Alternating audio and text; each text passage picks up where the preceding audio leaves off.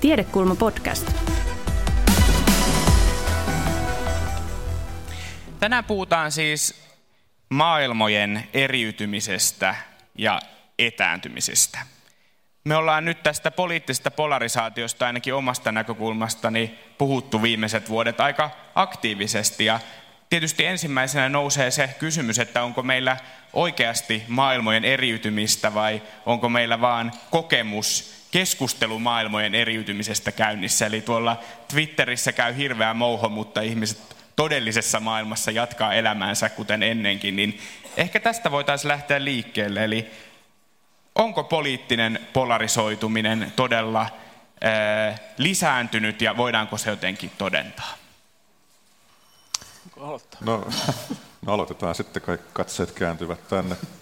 Että on tietenkin semmoisia indikaattoreita, pitkään on puhuttu yleisestä keskiluokkaistumisesta. Jo vuosi, vuosikausia puhuttiin, ja että keskiluokka kasvaa ja sitten nämä muut luokat oikeastaan siellä ääripäissä kapenee, mutta kyllähän tässä nyt indikaattoreita on sitten taas toisenlaisesta kehityksestä ollut viime vuosina, että, että tällainen niin kuin osattomuus ja köyhyys osaltaan lisääntyy. Ja nyt me ollaan luettu tutkimuksista taas sitten myöskin rikkaamman promillen aatoksia, että kyllä siellä varmaan niin tämmöistä todellistakin eriytymistä on jonkun verran taustalla ja, ja tota, sitten tietenkin erityisesti tämä kokemu, kokemus siitä eriytymisestä tai, tai osattomuudesta esimerkiksi varmaan on nykyään enemmän näkyvissä ja saa julkisuutta.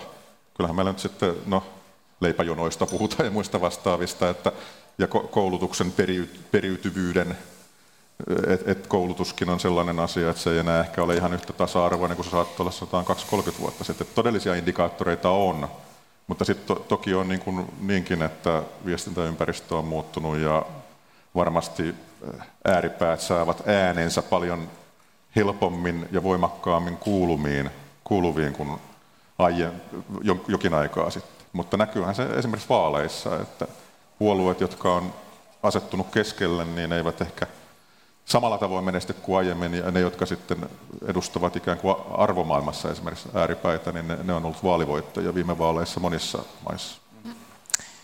No, niin poli- politiikan tutkijana tietty ensimmäisenä kysyn siihen, että mitä tämä polarisoituminen on ja mitä se tarkoittaa, mitä me sitä tarkoitetaan. Ja politiikan tutkimuksessa sitä käytetään useammassa merkityksessä. Yksi merkitys on se, että tapahtuu tämmöistä niin kuin poliittisen kentän fragmentaatiota, eli keskeltä niin kuin laitoihin siirrytään ja että äänestetään erilaisia puolueita, jotka ei olekaan niitä niin kuin ikään kuin keskimääräistä äänestäjää hakevia, vaan, vaan niin kuin pyrkivät tuomaan uusia ääniä. Jos katsotaan sitten esimerkiksi viimeisimpiä vaaleja ympäri Eurooppaa, niin kyllähän tätä on tapahtunut, että, että tota, samaan aikaan kun esimerkiksi nyt viimeisimmissä vaaleissa Saksassa, äh, Saksissa ja Brandenburgissa, niin ähm, AFD pärjäsi erittäin hyvin, tämmöinen uusi äh, oikeisto, radikaali uusi nationalistinen puolue, ähm, mutta samaan aikaan myös vihreät. Ja sitä tapahtuu myös meillä. Mutta sitten on tämmöinen niin polarisaatio, joka on niin kuin kaksipuolisuutta. Ja vaikkapa Yhdysvalloissa on ollut olemassa hyvin pitkäänkin semmoinen niin kuin kaksi ähm, eliittiä, jotka pitävät yllä niin kuin laajempaa tämmöistä hegemonista ymmärrystä siitä, että mi, mi, miten politiikkaa pitäisi tehdä, mutta samaan aikaan niin kuin, äh, voivat toimia hyvinkin läheisesti keskenään äh, jakain, jakain valtaa. Mutta siinä tapahtuu tämmöistä eriytymistä ja niin kuin kauempaa, kauemmas vetäytymistä. Ja sitten joissain tapauksissa tietenkin se, että on kaksi vaihtoehtoa, niin äärimmäinen polarisaatio on sitä, että, että sä tiedät, että, että mitä sun naapuri äänestää. Ja, ja tota, sulle se on erittäin merkityksellinen juttu. Ja tämä eronteko sitten niin tämän toista, äänestävän, ne muut ja meidän, jotka äänestettäisiin jotain toista puoluetta, olisi se niin keskeinen ero, ja me ehkä pystyttäisiin enää puhumaan tämän naapurin kanssa. Ja pahimmassa tapauksessa tämä naapuri tietenkin voi olla vaikka samasta perheestä, jolloin, jolloin sitten tota, äärimmäisessä polarisaatiossa se vastakkainasettelu muuttuu, muuttuu aika niin kuin arjessa olevaksi. Semmoisessa tilanteessa me ei olla. Niin, no, tässä varmaan tuli isommat ja tärkeimmät havainnot, että toisaalta se niin kuin, todellisen elämän ää, tai jotenkin eletyn elämän niin kuin kokemusten eriytyminen ää, on varmaan todellista. Ää, se, että millä tavalla se sitten välittyy politiikkaan, voi olla, että se on aika paljon, se on ehkä semmoisen niin isomman muutoksenkin tilassa, että jotenkin katsoo tätä suomalaista poliittista kenttää, niin tuntuu, että, että jonkinlainen semmoinen ainakin väliaikainen uudenlainen poliittinen jako tässä on jotenkin polarisoitunut niin kuin vähän niin kuin kahteen päätyy, vähän niin kuin se sanoi tässä Saksan, Saksan tila, tilanteessa, joka tietysti vähän tämmöisessä niin kuin monipuolue ää, koalitiohallitus niin kulttuurissa uudenlainen asia, mutta voi ajatella ehkä niin, että, tai itse ehkä kysyn sitä, että kun me puhutaan poliittisesta polarisaatiosta, että, että tehdäänkö sillä polarisaatiolla nykyään enemmän politiikkaa kuin aikaisemmin, että, että itsestä jotenkin tuntuu, että, että se mikä on maailmassa ja no erityisesti ehkä niin kuin helpompi nähdä muualla maailmassa, mutta varmaan niin kuin painaa meilläkin jollain tavalla, että, että poliittinen viestintä ja, ja ää, ehkä hakee enemmän sellaista logiikkaa nykyään, että, että ei meidän tarvitsekaan vakuuttaa niitä, jotka on meidän kanssa eri mieltä, vaan että itse asiassa niin kuin haetaan niitä puhuttelevia ajatuksia ja, ja tota, ää, esimerkkejä ja, ja, ja sellaisia, jotka vahvistaa tavallaan sitä niin kuin tiettyä niitä pääviestejä sille omalle kannattajakunnalle. Ja sitten siitä tavallaan syntyy se poliittinen voima, jolla sitten politikoidaan. Ehkä vähän eri tavalla kuin, kuin joitakin kymmeniä vuosia sitten, jolloin tuntuu, että kaikki poliitikot oli menossa keskustaan. Niin nyt tuntuu siltä, että kaikki pyrkii sieltä pois. Mutta tämä on varmaan semmoinen tähän liittyvä tärkeä kysymys, että kumpi tapahtui ensin, että niin, pyrkivätkö aivan. äänestäjät pois keskustasta vai pyrkivätkö poliitikot pois keskustasta, eli, eli niin kuin, mitä, täs, mitä tästä, tästä ajattelette, että ovatko poliitikot olleet luomassa tätä polarisaatiota vai, vai onko nämä kysymykset, onko tässä taustalla tämmöisiä niin kuin poliisi tai jotenkin niin kuin kysymyksiä, jotka ovat sitten saaneet äänestäjät menemään eri suuntiin. Niin minusta liberaalidemokratian niin kuin syvin ongelma on juuri siinä, että tehdään valtava ero poliitikkojen ja sitten kansalaisyhteiskunnan tai poliitikkojen ja äänestäjäkunnan välille, koska poliitikot ovat ihan yhtä lailla sitä äänestäjäkuntaa ja sieltä meidän niin puolueiden pitäisi ammentaa. Mutta minusta tämä on se, mistä mistä nämä ongelmat johtuu. Eli puolueet ovat unohtaneet olevansa puolueita ja olevansa silleen niin kuin osa ää, sitä kansaa. Tästä olen puhunut ainakin kymmenen vuotta ja nyt tavallaan se on nyt niin kuin toteutunut, että, että on politisoitu politiikka, on tullut uusia puolueita, jotka on haastanut. Ja nyt mä itse sorruin tämmöiseen polarisoivaan puheeseen, kun mä puhuin sieltä Saksasta, että joo, AFD ja vihreät. Mutta kyllä, siis Brandenburgissa nousi myös Freie Wähler, niin kuin uudenlainen puolue, että, että se ei ole ainoastaan, että jotkut niin kuin, niin kuin, ka, olisi joku puoli, josta, josta niin kuin toiset päät niin kuin nousee, vaan itse asiassa tapahtuu sitä, että nousee paljon erilaisia ääniä. Milloin se sitten polarisoituu, että se on poliitikkojen, ne voi tietenkin käyttää hyvin, mm. hyvin niin kuin aseena tätä, että, että tuotetaan sitä itseä toisen kautta. Ja se, on, se ei ole hirmu hyvä demokratialle, ainakin näin Unkarin tutkijana niin kuin kokemukseni jo 2000-luvun alusta siellä oli, oli se, että, että sitä niin kuin omaa poliittista agendaa, siitä ei niinkään puhuttu, vaan koko aika vaan syyteltiin sitä toista. Hmm. Kyllä nyt varmaan ihan oikeitakin rakenteellisia muutoksia on tapahtunut ja maailma on muuttunut ja voi olla, että puolueet ei muuttunut ihan samassa vauhdissa siinä mukana, että osittain tämä uusi muodostelma on, on vastareaktiota siihen. Kyllä mä uskon, että siellä on ihan oikeitakin rakenteellisia muutoksia yhteiskunnissa ja ihmisten elämässä taustalla, jotka vaikuttavat tähän tilanteeseen ja se perinteinen massapuolueiden ja vasemmisto-oikeisto jaotteluun perustuvien massapuolustajien keskustaan sitten sijoittuvien massapuolueiden ongelma on ollut se, että on ehkä tavoiteltu jotain sellaista sitten keskivertoista vanhan kaavan mukaan, joka ei enää ole vastannut suur- osan ihmisten kokemusmaailmaa. Onko tämä vastakkainasettelu, tässä mainittiin jo myös Yhdysvallat ja Yhdysvaltojen poliittiset eliitit. Yhdysvalloissa on tästä partisan politiksista ja, ja niin kuin ääripolitisoitumisesta ja kahden jakolinjan muodostumisesta on puhuttu paljon pidempään kuin Euroopassa, mitä varmaan tietysti osin ruokkii Yhdysvaltojen kaksipuolueen järjestelmä, mutta kopioidaanko me nyt jotain, mitä Yhdysvalloissa on tapahtunut, että kun meillä, meillä tota, politiikka polarisoituu ja puoluekenttä pirstoutuu, niin importoitaanko me vaan jotain, mitä muualla on tapahtunut, vai onko näissä jotain ihan niin kuin asia-asia-kysymyksiä, jotka tätä kehitystä aiheuttaa?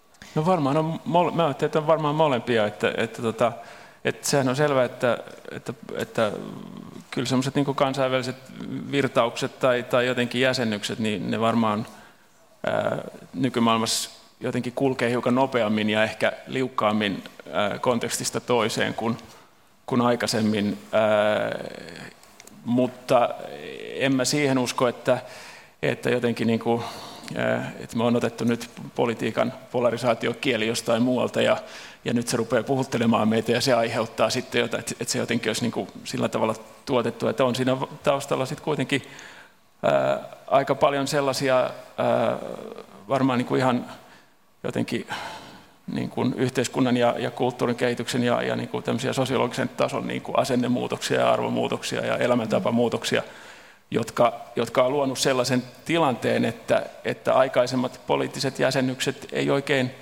kovin hyvin tässä tilanteessa enää niin kuin pelitä, eikä ne pysty tuottamaan sellaista, sellaista järjestelmää, jonka kautta sitten sitä poliittista valtaa pystyttäisiin pitämään tai, tai ainakaan pitämään kovin niin kuin, ää, jotenkin ää, pysyvästi tai, tai, tai sillä tavalla niin pitkään, että se tuottaisi niin kuin suunnitelmallista niin kuin toimintaa niin kuin aikaisemmin. Et kyllähän tämä jotenkin sellaisessa tilanteessa ollaan niin kuin Suomessakin, jos ajattelee, että, että voi hyvin kysyä, että kuinka toimiva tämä tällä hetkellä on tämä, niin kuin mikä on niin kuin poliittisen niin kuin järjestelmän niin kuin toimintakyky niissä suhteessa niihin ongelmiin tai niihin kysymyksiin, mitä pitäisi ratkaista.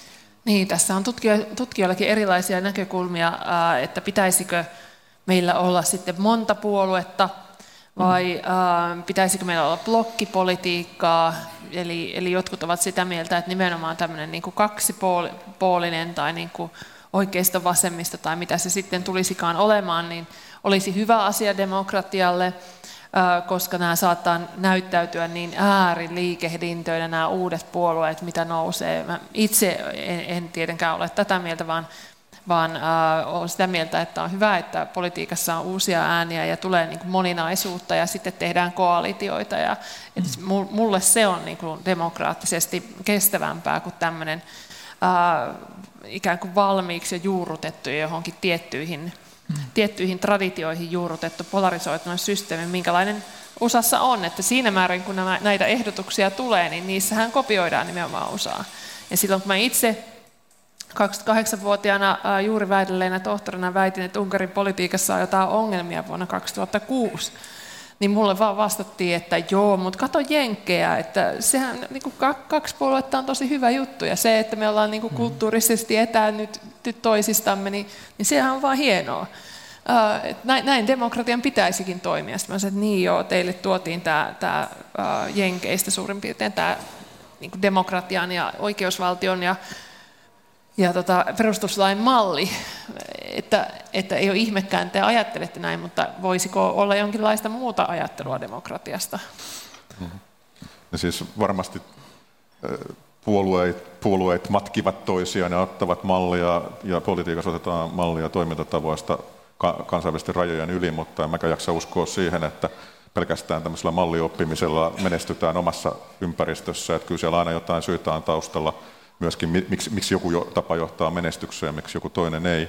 Ja tietenkin, että ne on aika samantyyppisiä nyt ne muutokset ja toimintatavat eri maissa, niin se johtuu varmaan osittain globalisaatioympäristöstä, että meidän esimerkiksi länsimaissa demokratioissa ja liberaalidemokratioissa ne muutoksetkin ja haasteet on aika samantyyppisiä eri maissa, jolloin se poliittinen kenttä vastaa, vastaa siihen. Toki voidaan niin kuin historiallisesti ajatella, että tämmöinen bipolaarinen malli, mikä on angloamerikkalaisessa kulttuurissa yleinen, että on konservatiivit ja demokraatit tai jo kaksi, kaksi puoluetta, jotka kamppailee keskenään, niin niillä on niin pitkä demokratiahistoria, että se on se evoluutio huipentuma, että tämmöiset monipuoluejärjestelmät niin kuin lopulta ne johtuu sinne, että päästään sitten tähän näin tota, Älä tähän äärimmäiseen vastakkainasetteluun, mutta tuota, nyt jos katsotaan tilannetta sitten näissä esimerkiksi Britanniassa ja Yhdysvalloissa, niin se on aika kriisiytynyt se kaksinapainenkin järjestelmä siellä, että, että nyt eletään kiinnostavia aikoja siinä suhteessa, että siellä tapahtuu uudenlaista polarisaatiota. Mm. Joo, ja kyllähän tätä keskustelua huomaa Suomessakin, että muistan hyvin ennen Ruotsin parlamenttivaaleja, ja, ja meillä on pitkään ollut Suomessa tätä keskustelua, että voi kun Ruotsissa on tämä blokkipolitiikka, että se toimii tosi hyvin, ja edellisten parlamenttivaalien jälkeen sitten Suomessa oli paljon kommentteja, että on tosi hyvä, että meillä ei ole tätä blokkipolitiikkaa, kun se ei toimi ollenkaan, että näin se, näin se vaan vaihtuu aina tuulien mukana. No, Ruotsi, nyt... Ruotsien täytyy sanoa se, että se ero on sillä tavoin muista Pohjoismaista, että siellä on Kordon saniteerin avulla suljettu tämä menestynyt ruotsidemokraattipuolue pois, joka siis aiheuttaa tämän suuren tulpaan siinä blokkipolitiikassa.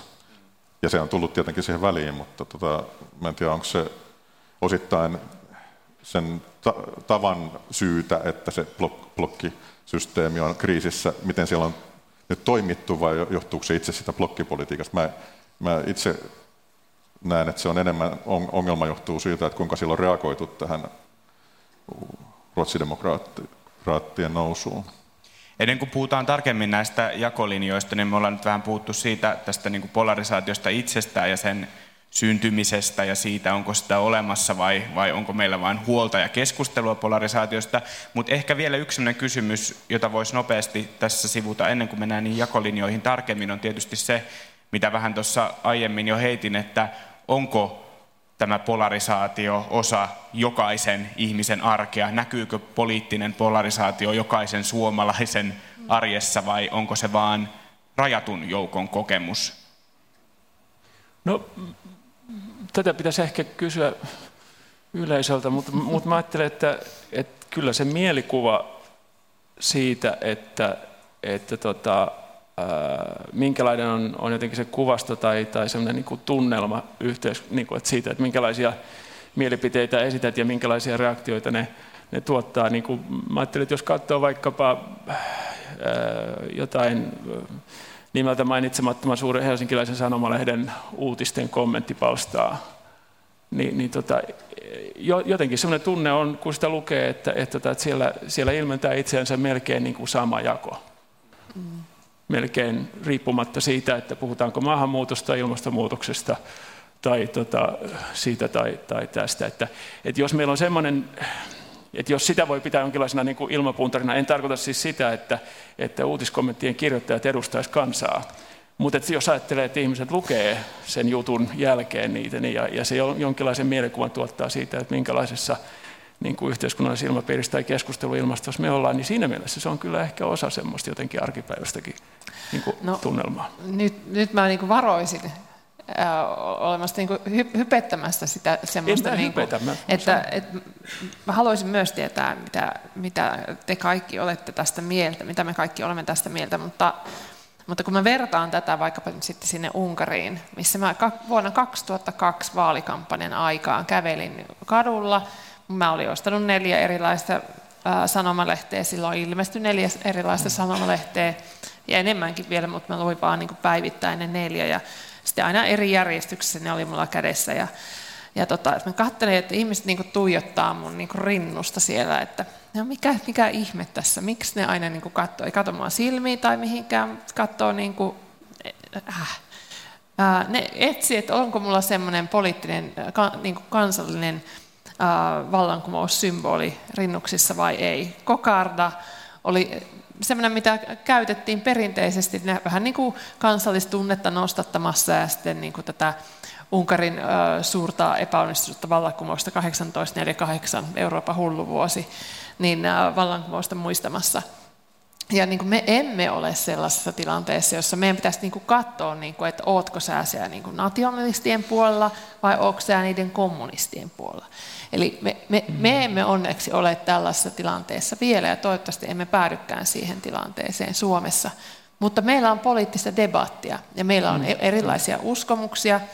Ja, ja tota, mä en ole sitä mieltä, että meillä olisi vain kaksi totuutta, vaan niitä, niitä on niin kuin erilaisia mm. näkemyksiä. Ja näiden näkemyksien pitäisi päästä debatoimaan keskenään ja meidän pitäisi kuulla niiden perustoista enemmän ja pohtia niiden perustoja, mille väitteille ne, niin kuin, mitkä ne pohja, pohja niin kuin vireet ja väitteet ja ää, joku puhuisi ehkä ideologioista. Mutta, mutta me, sen sijaan me jotenkin vierastetaan sitä meidän tämmöisessä konsensuspainotteisessa kulttuurissa, että on tämmöistä erimielisyyttä. Ja, ja sitten jotenkin kaikki erimielisyys menee siihen niin kuin täysin niin kuin polarisoituneeseen tilaan. Tämä oli mun tulkinta tästä. Niin, no siis ei varmaan missään nimessä olla poliittisesti kokemuksen tasolla samanlaisella polarisaatioasteella kuin Unkarissa tai Puolassa tai edes Britanniassa tai monia muita esimerkkejä, mutta tota, kyllä mä silti uskon, että poliittisen polarisaation kokemus koskee aika laajaa joukkoa suomalaisia ihmisiä sen mediajulkisuuden takia ja, ja, ja ehkä somejulkisuuden takia, mitä politiikassa tällä hetkellä käydään ja mihinkä ihmiset törmää, että se, vaikka suur, varmaan valtaosa ja enemmistö ei sijoitu ääripäihin ja, ja, ja tota noin, ajattelee hyvinkin ehkä konsensuaalisestikin asioista ja kes, on, löytyy tämmöistä keskivertoa paljon Pohjoismaissa ylipäätään, niin, niin se kokemus siitä, että tämmöinen polarisaatio on lisääntynyt, niin mä luulen koskettaa kyllä laajaa suomalaisjoukkoa. Ja sehän on teema, josta media on myös hirveän kiinnostunut ja media on ehkä myös kateellinen siitä, että Twitterissä ja sosiaalisessa mediassa on jatkuvasti pöhinää ja sitten meillä on syntynyt tämmöinen niin kuin journalismin genre, jossa raportoidaan sitä, mitä pöhinää somessa tapahtuu, ja sit sitä, sitä, sitä kautta ikään kuin pyritään välittämään sieltä eteenpäin. Et ehkä siinäkin voi korostua se, että usein ne politiikan uutiset, joita somesta poimitaan, niin on sitten nimenomaan näitä niin kuin, äh, polarisoivia tai sellaisia, joista on käyty kiivassanasta äh, kiistelyä vaikkapa Twitterissä. Mä en ehkä sä tiedät, kun sä olet toimittaja, että, että onko, onko tota, toimittajat kateellisia sosiaalisella medialla, mä ehkä luulisin, että ehkä ei kuitenkaan. Mutta se on selvää, että jossain määrin tietysti niin kuin, tota, ää, ää, jos ajattelee niin kuin, niin kuin toimittajien tai journalismin roolia jotenkin semmoisen niin yhteisen uutisvirran tai, tai julkisen keskustelun organisoimisen kannalta, niin, niin tota, jollain tavalla niin kuin uusia niin kuin hallitsemattomia elementtejä siihen niin kuin toimitusten näkökulmasta on, on, on ehkä, ehkä tullut sekä hyvässä että, että joskus sit varmaan vähän niin kuin huolestuttavassakin mielessä. No onhan nyt journalismi menettänyt paljon niin, portinvartijuuden niin, roolia, niin. mikä sillä poliittisessa julkisuudessa on ollut, että paljon tapahtuu muuallakin ja journalismista riippumatta. Hmm. Hmm. Että se on muuttunut aika paljon se politiikan julkisuus. Hmm. Niin ja sitten samaan aikaan kuitenkin jaetaan todella paljon tätä perinteisen median tuottamaa Joo, sisältöä ja kommentoidaan sitä. Ja että, että tämmöinen niin hybridimediasysteemi näkökulma on, on tällä hetkellä se, mitä, mitä pitää ajatella, mutta samaan aikaan niin Suomessa kuin ulkomaillakin on paljon ihmisiä, jotka seuraavat vaikkapa uutislähetyksiä ja mm-hmm. televisiosta, eivätkä niinkään välitä näistä Twitter- höpinöistä ja, ja muista, että se on kuitenkin, niin kuin, vaikka käytettäisiin Facebookiakin, niin, niin tota, ei se meillä hirveän iso porukka ole, jotka käyttää Twitteriä. Sama pätee, sitten kun me ollaan tehty tätä tutkimusta, niin ympäri Eurooppaa, että mm. Twitteriä käyttää uh, elit. Me käytetään toimittajat, mm. tutkijat. Sä et ole vielä Twitterissä, mutta mä olen ja Ristokin on. Että, Ähm, joo, ja, ja sitten, sitten niin kuin, sitä, kun esimerkiksi tutkitaan, niin me tutkitaan eliittikeskustelua. Ei, Suomi 24 on sitten ihan eri, eri tota ison datan paikka. Meidän ison datan paikka on tämä niin kuin, eliittikeskustelu. Mm.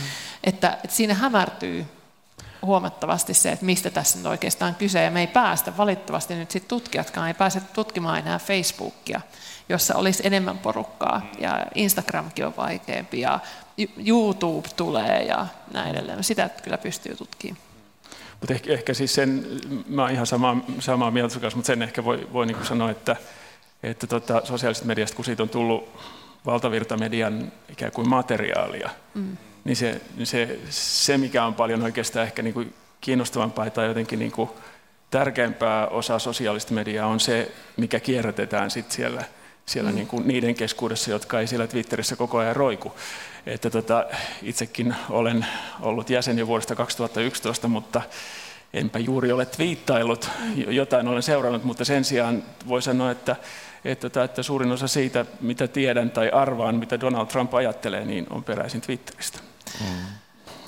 Niin, siis se on tosi jännä. Meillä on niin. tämä uusi tutkimushanke. Meillä, vielä valitettavasti meillä ei ole jakaa, äh, odottakaa puoli vuotta, niin, tuloksia siitä, että kuka jakaa mitä. Mm. Ja mistä se niin, kuin, ikään niin sanottu pöhinä syntyy ja, ja tota, minkälaisia, minkälaiset sisällöt ja teemat ää, kiinnostaa, että millä tavalla polarisoituuko esimerkiksi teemat niin, että jotkut vaan puhuu tietyistä ja ne ei koskaan kohtaa siellä, että totta kai siellä on niinku keskusteluympäristöjä niin kuin missä tahansa niin kuin kaupungissa mm. erilaisia. Mm. Että myös se niin kuin tavallaan se mielikuva sen, sen oman fiidin totaalisuudesta siinä sosiaalisessa mediassa on, on niin kuin harha ja että ikään kuin kaikki olisi nähnyt tämän. Tietenkin toimittajalla onhan se sen velvollisuuskin sitten kertoa tavallaan, raportoida siitä yhdestä niin kuin areenasta, missä, missä keskustelua Joo. käydään. Minkälaisen roolin se areena saa, saa niin kuin suhteessa muihin. Ja jos poliitikotkin vaikka saa äänensä paremmin kuuluviin siellä Twitterissä kuin vaikkapa tuolla Arkadianmäellä, niin se on hieman ongelmallinen tilanne tavallaan. Odotamme innolla tutkimustuloksia, mutta tota, tähän väliin katsotaan yksi video. Tänään nähdään nimittäin esimerkkejä myös maailmalta ja ensimmäisessä videossa kuulemme siitä, miten poliittinen polarisaatio näkyy Turkissa. Maybe the easiest way to summarize uh, the situation in Turkey is to quote a recent survey where three uh, quarters of the population uh, declared that they do not want their children to play with the uh, children of those who support a different party. And about the same number do not want to do business with those people. And the same number do not want to be neighbors with them. There's a situation where uh, it's hard to speak of a, a Turkey that is one society, but at least two. So basically, a sense of community is lost. So you cannot talk in everyday circumstances. On top of which, uh, you have to package your own demands and uh, frustrations into this one of two rhetorics, which is pro government or against government. And if you cannot do that, your voice are automatically not heard. It doesn't matter that you support the government, for instance, you have to put it in terms of the government that it will be understood in such a way that there's a nation that is legitimate and its enemies that are the illegitimate ones. And all your problems and all your daily frustrations are because these sinister enemies are trying to undermine you. It's a kind of an illusion to think that there will be no antagonisms or no in and out groups in any society. If politics is gonna uh, prevail, and it will, the point is to create the divisions on such a level that the principle of equality will be at the center of it. So to say, if we are talking about legitimate people, there should be the those uh, who are most exploited, most powerless in a society, but also the majority. The, a popular identity can be built around those who have something to be gained from a transformation of the system rather than picking up the, the, the benefits of the current status quo. 75 prosenttia ei halua lapsensa leikkivän toisen puolueen kannattajan lapsen kanssa – se kuulostaa tietysti maailmalta, joka ei ainakaan toistaiseksi ja toivottavasti ole Suomi, mutta kuulostaa herättelevältä. Ja se, mikä tietysti videosta tietysti jäi myös mieleen, oli se, että siinähän tuli hyvin selvästi, että ei ole olemassa muuta politiikkaa kuin se, joka tiivistyy sitten hallituksen vastustamiseen tai sen puolustamiseen, että kaikki muut kysymykset katoaa sitten jonnekin. Millaisia ajatuksia tämä video herätti teissä? No ei me ihan tossa olla mun mielestä Suomessa, että jos sillä ajattelette, että, että tota, ää, jäi vähän miettimään sitäkään, että voisikohan Suomessa koskaan saada tuollaista kallup-tulosta. Että, että meillä jotenkin ehkä on semmoinen, niin kuin, no ainakin voisi ajatella, että, että tota, semmoinen niin kuin kansalaisuuden ja tällaisiin kysymyksiin vastaamisen niin kuin kieli ja niin kuin perinne ainakin painaisi siihen suuntaan, että sanotaan, että luen monia sanomalehtiä ja ja katselen monia uutisia ja, ja mielelläni seurustelen kaikkien kanssa. Että, että, ja tota, sehän ei ole, ei ole huono perinne se. Niin, no, siis Pohjoismaissa tietenkin on hyvin vahva tämmöinen konsensuaalinen perinne, että Pohjoismaat on pieniä ja valtioita ja pieniä kansakuntia ja on ajateltukin sit pitkään erilaisten kriisien jälkeen, että pitää yhteisvoimin toimia ja pystyä toimimaan ja päättämään asioista, että siinä on niin vahva jotenkin se historiallinen perinne, että se ehkä pitää yllä enemmän tätä yhteistoimintaa kuitenkin. Että on niin kiinnostava tämä, miten nämä jakolinjat vedetään, että vedetäänkö niitä kansakunnan sisällä sitä polarisaatiota vai sitten kansakuntien välille vai jossakin vielä laajemmissa mittakaavoissa on erilaisia mm-hmm. poliittisen polarisaation ja poliittisten vastakkainasettelun rakentamisen tapoja. Et toki niin kuin Pohjoismaissa nämä sisäiset jakolinjat on selvästi vahvistunut, mutta mm. ehkä, ehkä sit on myös sitä, että tehdään sitä jakolinjaa äh, muihin tai muualta tuleviin mm. helpommin kuin mm. sitten siellä kansan sisällä. Niin, ju- juuri no, tämän, tämän tota, ähm, vastakkainasettelun takia en, en halua Suomeen blokkipolitiikkaa ja olen, olen puhunut tätä asiaa vastaan pitkään, koska no, Turkin tilanne on hyvin samankaltainen kuin mitä mä koin Unkarissa ja mikä on va- vahvistunut tietyllä tavalla. Ja tietenkin voi ajatella, että nyt kun puhutaan siitä, että ke- ketkä nyt on ne, joiden kanssa ei haluta, että leikitään. Että eihän meillä se niin ole poliittinen jakolinja, vaan että sehän voi olla ihan hyvin niin kuin vähemmistö, jota sitten syrjitään, joiden kanssa ei haluta, että leikitään. Ja, ja tota, onhan tätä kokemusta Suomessa ollut. Sitten haluaisin tietenkin muistuttaa, että Suomi on maa, joka on kokenut kansalaissodan ja, ja tota, täälläkin on ollut vaiht- mm-hmm. sellainen tilanne, että, että tota, ei ole haluttu ikään kuin leikkiä aikuisetkaan keskenään, että, että mi, miten me ollaan päästy siihen tilanteeseen, että meille, meidän näkökulmasta toi on aivan vieras. Ja miten me pysytään siinä niin kuin ajattelussa, että me ei myöskään haluta päätyä tuohon. Ja mi, mitä käytännön toimia tarvitaan siihen, että me pystytään olemaan niin, niin kuin tota, sisäänpäin sulkevia, että meille ei tulisi tällaista tilannetta. Ja tietenkin se niin kuin moninaisuuden hyväksyminen vaikka politiikassa niin on, on tässä tärkeä, mutta kyllä niin kuin moninaisuuden hyväksyminen niin kuin eri, muidenkin, muillakin tavoilla – niin ehkä, että voi miettiä sitä, että miten ei, ei päädytä siihen tilanteeseen, niin voi varmaan miettiä sitä ennen just myös sitä, että mitkä ne on ne niin kuin kysymykset, joiden ympärille sitä jako, ja, ja, jakolinjoja syntyy, eli mitkä ne on tänä päivänä ne kysymykset, joita meidän sitten pitäisi pitää mielessä, että onko niissä, että en tiedä voiko, voiko sitä kutsua, että niissä on vaaran paikkoja, mutta selke, selkeästi semmoiset niin puhuttavat kysymykset, jotka aiheuttavat tätä polarisaatiota, niin mitä te näette semmoisiksi poliittisiksi teemoiksi tai kiistakysymyksiksi tänä päivänä? Hmm. No, mä ajattelin, että yksi semmoinen aika, aika hankala, hankala, mutta aika, aika semmoinen niin kuin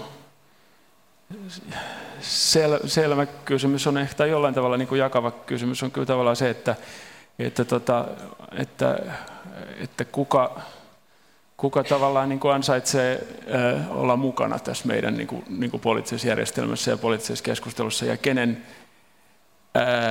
näkökulmasta meidän, kenen näkökulmia meidän kuuluisi ottaa huomioon että, tai pitäisi ottaa huomioon. Että se, mikä, mikä tota, ää, ää, tuottaa meille sitä ikään kuin meidän kesken sopimisen jotenkin rationaliteettia tai järkeä, niin, niin tota, jollain tavallahan se, se, siinä on just tämä, mitä Emilia sanoi tästä niin kuin jotenkin sisäänpäin sulkemisesta, että ketkä, siinä, ketkä siihen otetaan mukaan, niin kyllä se varmaan se isoin jako tällä hetkellä, tai yksi iso jako jotenkin menee siinä, niin kuin, että, että kuinka selkeänä sitä rajaa tavallaan halutaan politikoida.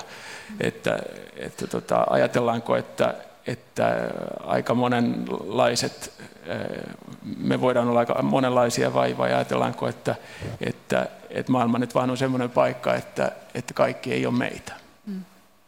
Ja se on ehkä se, jonka mä näen, joka on ehkä jollain tavalla niin kuin huolestuttavin poliittinen jako siinä mielessä, että, että, että, että se oikeuttaa sitten erilaisia asioita. Niin siis tästä niin kuin väitetään, että populismi on tämmöistä yksinkertaistamista, niin, niin tietenkin politiikassa populismia esiintyy eri muodoissa. Ja, ja tota, helpoin tapa luoda poliittista agendaa on se, että, että luodaan niin kuin selkeä jakolinja. Ja, ja tota, nämä, silloin kun nämä jakolinjat ovat just meidän ja muiden välillä, niin silloin se on merkityksellisiä. Mä olen niin kuin, tavallaan samoilla linjoilla kyllä Riston kanssa tässä, mutta, mutta enemmän kuin sitä, että ketkä pääsee niin kuin mukaan ja ketkä pääsee vaikka päättämään asioista ja näin edelleen, niin nyt meillä on sen seurauksena, että on ollut paljon äh, hallituksia, jotka ovat tehneet tiukkoja leikkauksia, erityisesti tämä niin kuin edellinen hallitus, niin se on politisoinut äh, hyvinvointivaltion ja hyvinvoinnin käsitteen sen, että onko, sitä kautta, että onko meillä varaa tähän. Eli tämä kysymys siitä, että onko meillä varaa tähän, on noussut keskeiseksi. Ja silloin ei puhuta siitä, että kuka pääsee päättämään ja kuka niin kuin ikään kuin leikkii kenenkin kanssa, vaan silloin puhutaan siitä, että kenelle me, meidän hyvinvointia riittää. Hmm. Et jos puhutaan siitä, että meillä ei ole varaa kaikille, niin kenelle sitten sitä olisi. Ja juuri tämä on nostanut ähm, tiettyjä äänenpaitoja, erityisesti perussuomalaisten roolia vaikkapa suomalaisessa politiikassa, jotka ovat sitten halunneet nimenomaan tiukasti rajata, että hyvinvointivaltio kuuluu meille, ei noille. Ja, ja tota, tämän, se, että, että sitten tämä otettaisiin ikään kuin normiksi politiikassa, että meillä on niin yhdet, jotka ajattelee näin ja toiset, jotka ajattelee to, toisella lailla, niin minusta meidän pitää niin kuin tuoda sinne erilaisia kysymyksiä, mistä pitäisi debatoida sinne politiikkaan ja sillä, sitä kautta tuottaa sitä monipuoliseksi, että, ähm, että niin kuin vaikeutetaan sitä tiettyä yksinkertaistamista, mutta että, ja myös tunnistetaan se, että mistä se nousee, että se nousee niin kuin siitä säästöpolitiikasta. Siis kyllä vastakkainasettelut kuuluu aina politiikkaan jollain tavoilla. Ja, ja tota noin, tämmöinen jopa konfliktit ja, ja, ja eri puraisuuskin. että tutkijathan sitten ja teoreetikot on vähän eri mieltä siitä, että kuinka siihen pitäisi suhtautua ja miten, miten pitäisi reagoida ja miten, mikä olisi paras mahdollinen tapa esimerkiksi demokratian kannalta järjestää asia, että onko niin, että pitäisi niin kuin kuitenkin päästä jollakin tavalla neuvottelemaan yhdessä ja saavuttaa sitten jonkinlaisia kompromisseja, yhteisiä lopputuloksia, vai onko niin, että voidaan olla hyvinkin eri mieltä, mutta elää silti yhdessä ilman, että ruvetaan sotimaan keskenään tai tappelemaan vai sitten johtaako se vastakkainasettelu siihen tappeluun. Kyllä mä henkilökohtaisesti on sitä mieltä, että siinä vaiheessa kun päätöksiä tehdään ja yritetään yhteiskuntaa järjestää, niin kyllä silloin pitää pystyä jollakin tavalla erilaisten näkemysten kanssa neuvottelemaan, että saadaan, saadaan erilaiset näkemykset ja intressit ja, ja ryhmät kohtaamaan toisensa jollakin tavalla dialogiin. Että se on mun mielestä hyvin olennaista siinä vaiheessa, kun yritetään järjestää yhteiskuntaa jollakin tavalla säädöllisellä tavalla mm. ja yhteistä elämää. Niin siis eettinen näkökulma tässä on tietenkin se, että me emme koskaan ole riittävän niin kuin kattava joukko, kun la- olemme laajentaneet sitä, että aina tulee niin kuin jäämään ihmisiä ulkopuolelle, jotka eivät pääse keskustelemaan ja päättämään, mutta me niin kuin pitäisi laajentaa sitä.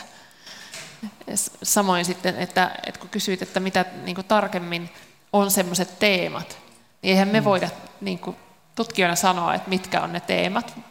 Me odotetaan sitä, että, että ne muut löytää teemat, joista tulee niin kuin keskeisiä.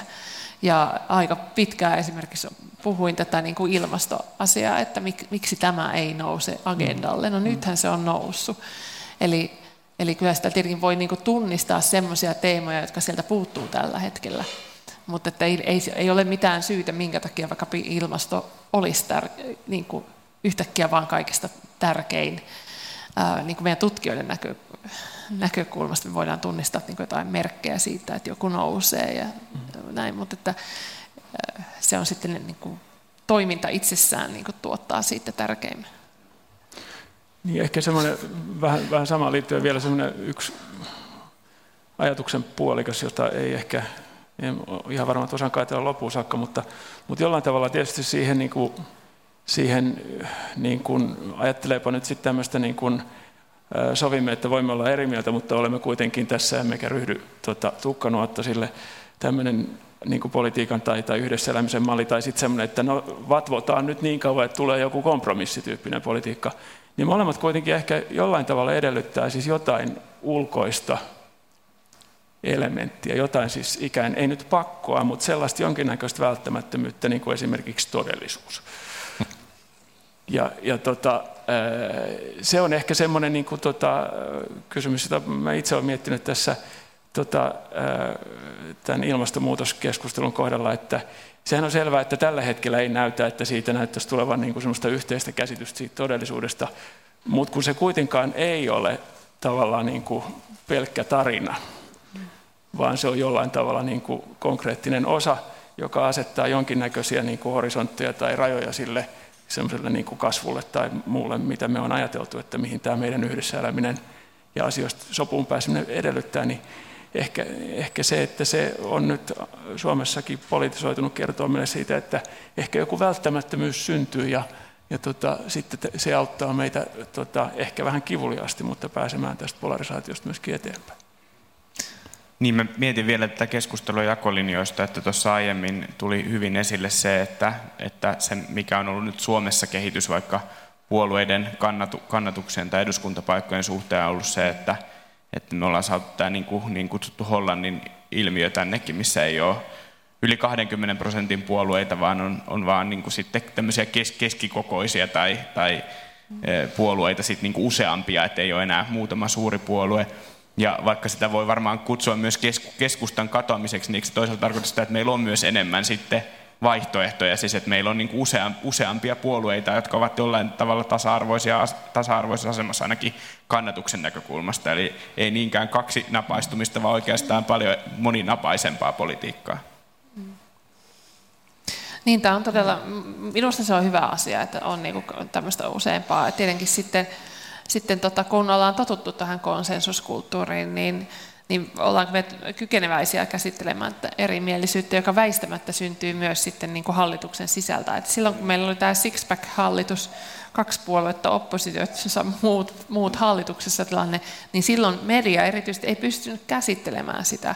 Ja, ja siitä tuli siitä tehtiin iso halo, että siellä oltiin eri mieltä. Se oli vähän hankalaa, koska koska tietenkin se sitten niin kuin, äh, parlamentaarinen keskustelu ikään kuin oli siirtynyt sinne hallitukseen, niin, niin sitten tota, siellä se sitten näkyy ja sitten se nähtiin hankalana, kun hallituksen pitäisi puhua yhdellä suulla. Se, sen jälkeen meillä oli hallitus, joka halusi puhua yhdellä suulla. Olen kutsunut sitä kolmijalkaiseksi aalto, aaltojakkaraksi, kiikkerä, mutta, mutta tota, pysyy kuitenkin pystyssä ja on ikään kuin yksi yhtenäinen oikeistopopulistinen hallitus, niin, ähm, niin, niin tavallaan niin kuin sen ja, se, sekään ei ollut hyvä. Että, että ihan niin kuin hyvin Sipilä oli ikään kuin omaksunut sen, että nyt meidän täytyy oppia virheistä, edellisistä virheistä. Me ei voida olla moniäänisiä, sitten oltiin vain yksi äänisiä ja ja se aiheutti ongelmia. Et nyt meidän pitäisi olla, olla niin vähän armollisia sille hallitukselle, jossa on usein, useita puolueita, ja oppositiolle, jossa on useita puolueita. Että me ei anne, niin kuin, syötetä sitä suoraan sitten seuraavaa vaalivoittoa ikään kuin sinne oppositioon, kun ne on osannut olla niin kuin kiltimpiä kuin nämä, jotka on niin kuin, vaan täällä kiistellyt täällä hallituksessa, kun me ei ole totuttu erimielisyyteen. Toisaalta siinä keskustassa keskusta oikeisto, keskusta vasemmisto, jos me lasketaan niitä prosenttia, niin kyllä siinä aika iso äänestäjäporukasta sitten majailee edelleenkin. Mm. Mutta että kuinka se sitten näkyy näissä mahdollisissa politiikan teoissa ja esimerkiksi hallitusten toimintakyvyssä, niin se on toinen kysymys. Mm. Mutta että, että kun puhutaan tästä polarisaatiosta niin, ja enemmistöstä ja vähemmistöstä, mm. niin ne, usein ne, jotka väittävät olemansa enemmistö, niin on kuitenkin aika pienikin vähemmistö monissa kysymyksissä.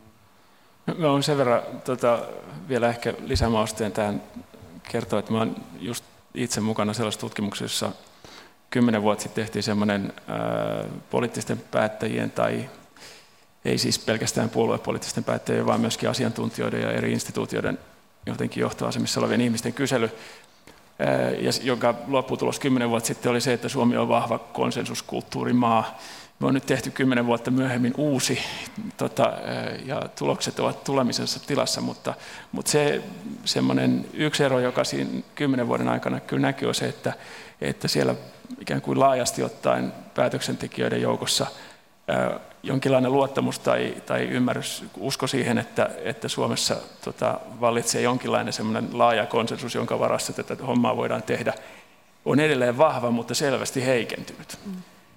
Joka... Onko se huono asia? Mitä? Onko se huono asia? En mä tiedä, onko se huono asia, mutta mä vaan siis toin sen nyt tähän tämmöisenä niin kuin poliittisen kulttuurin ehkä jonkinlaisena pienenä muutossignaalina. Mistä se johtuu? Johtuuko se oikeista tota, yhteiskunnallisten erojen kärjistymisestä, johtuuko se mediasta, johtuuko se puoluejärjestelmän muutoksesta, mistä se johtuu, en mä osaa sanoa. Mm. Emilia viittasi tässä ehkä aiemmin tämmöiseen kehitykseen, josta on myös jonkun verran puhuttu viime vuosina, että, että meillä oli aika pitkään politiikassa tämmöinen epäpoliittisen hallinnoinnin aikakausi, jolloin käytiin myös paljon Suomessa tämmöistä keskustelua, että kaikki puolueethan näyttää samalta, että niiden välillä ei ole eroja, niitä ei kerrassaan voi erottaa toisistaan, koska ne kaikki tekee samanlaista politiikkaa, oli mikä puolue tahansa vallassa. Ja nyt ehkä niin kuin meillä on sitten parin viime vuoden aikana osittain tämän polarisaatiokeskustelun rinnalla puhuttu myös siitä, että politiikka on palaamassa politiikkaan. Eikö se voida oikeastaan sitten nähdä myös ihan hyvänä asiana, jos politiikka palaa politiikkaa, eikä meidän kaikki puolueet näytä vain samalta mössöltä? Mm.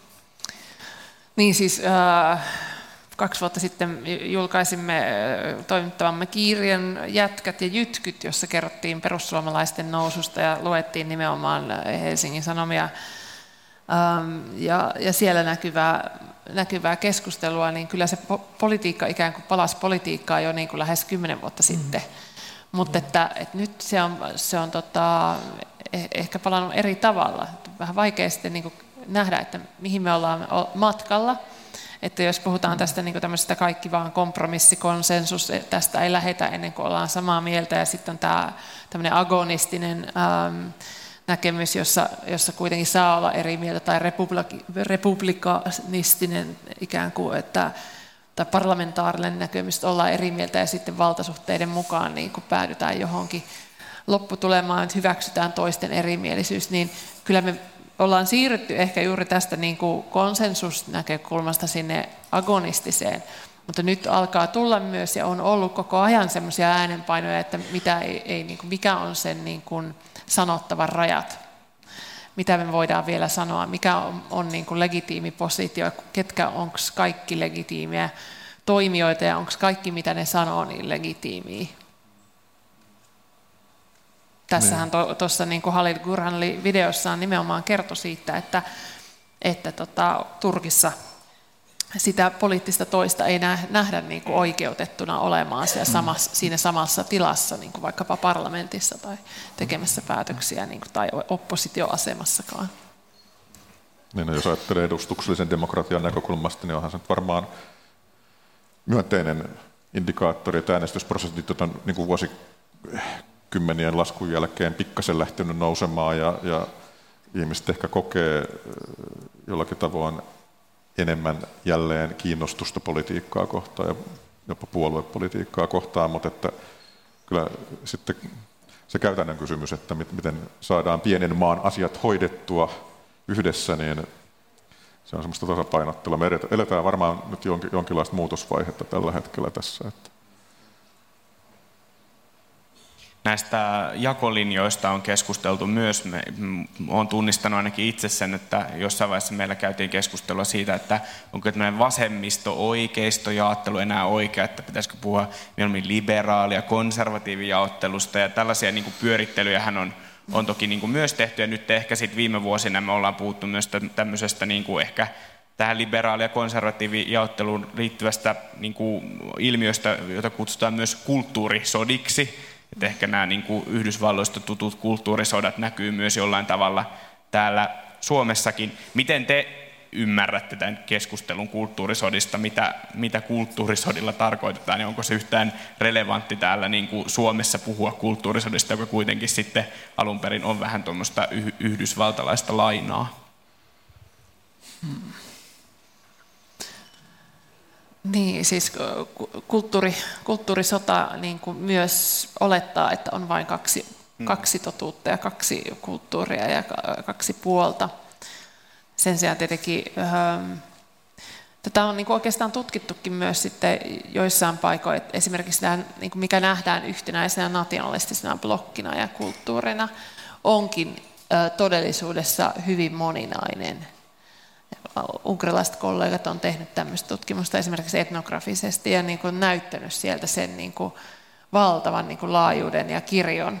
Ja mä, mä niin kuin pelkään sitä, että me, me nyt taas päädytään siihen, että me niin kuin homogenisoidaan niin kuin eri näkökulmat yksiksi ja, ja tota, ei nähdä niitä, niitä, siis niiden välillä olevia eroja ja ihan kiinnostaviakin niin kuin tulkinta, ää, tulkintoja. Et nyt esimerkiksi tämä ilmastokysymys niin kuin, ää, näyttäytyy niin kuin kaksipuolisena, mutta mm. todellisuudessahan on hyvin erilaisia niin kuin tulkintoja siitä, että mitä meidän nyt sit oikeastaan pitäisi tehdä, mm-hmm. missä tämä näkyy kaikkein eniten ja, ja niin kuin, muuta prioriteettijärjestystä.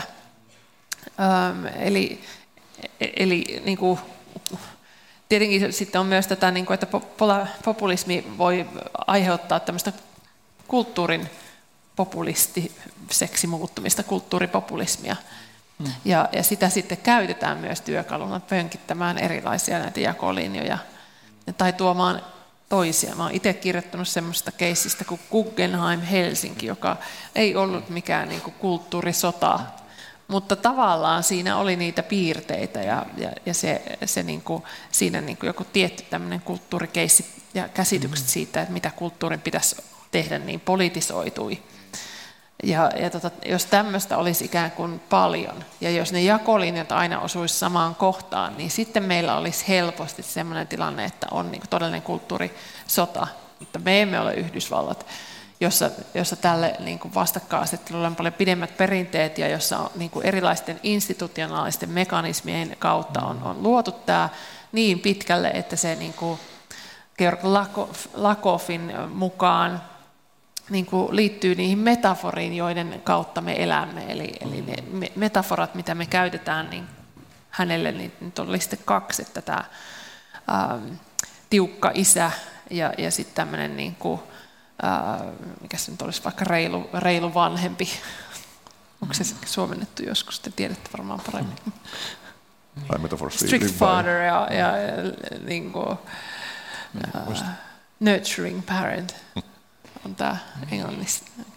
Mutta että et, et sitten me, kulttuuri, siis ne instituutiot, jotka ylläpitää sitä, että meillä on jaka, jakautuneita instituutioita, että, että käydään jo katsomassa vain näitä näyttelyitä eikä näitä näyttelyitä, tai, tai että ylipäänsä. Nythän me puhutaan pikemminkin siitä, että on tämmöinen niin kulttuurinen eliitti, joka käyttää kulttuurit palveluita ja tuotteita, mutta tietenkin todellisuus on se, että aika monet ihmiset käyttää hyvin erilaisia kulttuurituotteita, että, että se tietenkin monilla tavoin edesautetaan sitä, että, että ne eivät näyttäydy niin etäisiltä vaikkapa Helsingin kaupungissa, että, että kulttuuri ei tapahdu ainoastaan täällä niin kuin keskustassa, vaan se on niin kuin kulttuuri asaa käyttöönsä tai toteutettua itsekin muuallakin, vaikkapa Maunulatalossa kyllähän tuo kulttuuri sodat omalla tavallaan kertoo myöskin tästä politiikan alueen laajentumisesta taas uusille alueille. Ehkä jos ajatellaan kulttuurista tilannetta Suomessakin, niin 70-luvulla oli varmaan aika kulttuuripolitisoitunutta. Mm. Aika pitkään on ollut, että kulttuuri ei ole politisoitunutta. Ja nyt taas ehkä tällainen politiikan laajentuminen uusille alueille on yleisempää liittyy ehkä siihen juurikin, että arvot ja sä puhuit ehkä uusmoralismista aikaisemmin jossain yhteydessä, niin moraalikysymykset ja arvot, yleinen tämmöinen yksilölähtöisyys, individualistuminen, niin suuntaa näitä poliittisia kysymyksiä myöskin, myöskin tällaisiin henkilökohtaisiin valintoihin ja makuihin ja, ja sen tyyppisiin kysymyksiä. Kyllähän niin kuin Suomessa on tehty näitä makututkimuksia, tutkimuksia ja kulttuurisen käyttöön liittyviä tutkimuksia. Tilastokeskus tekee niitä silloin tällöin ja hienoa duunia on tehnyt, niin Suomessa niin kuin perinteisesti ollut hyvin konsensus on valinnut oikeastaan kulttuurikentällä, että duunarit on lukenut kirjallisuutta aikoinaan niin kuin siinä, missä korkeasti koulutetut tai eri sosiaaliluokilla ei ole suuri ero ollut tässä kulttuurin kulutuksessa, mutta voi olla, että on väärässä, mutta jos muistelen näitä uudempia tutkimuksia, niin tämmöistä polarisaatiota on tässä niin kuin kulttuurin kentällä myöskin tapahtunut, että se lisääntyy pikkuhiljaa, että eriytyy se, se kulttuurin kuluttaminen ja makutottumuksetkin jollain tavoin Suomenkin kaltaisissa maissa taas. Palataan tähän moraaliasiaan kohta, mutta katsotaan tässä vaiheessa video Puolasta vähän samaan tapaan kuin äsken nähtiin Turkista. Ja sitten muistutan tässä vaiheessa noista yleisökysymyksistä, että tämä numero, joka näkyy vähän haaleasti tuolla seinällä, niin näkyy myös yleisön takana olevassa ruudussa tuolla, että sieltä voi kurkata, mutta sanon sen vielä, että se on siis 050 311 9811 ja WhatsAppilla voi laittaa sinne yleisökysymyksiä. Niitä on muutama jo tullutkin.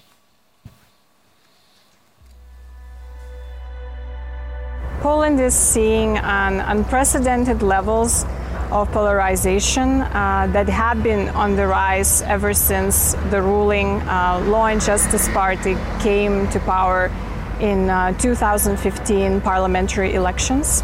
The success of uh, the ruling party can be explained uh, by its well thought out uh, message to the voters, which combines a promise to defend and support the economically hard pressed voters with a pledge uh, to defend traditional Polish culture, national identity, traditional religious uh, beliefs uh, and values, and especially pride pride uh, in Polish history and dignity of Polish nation.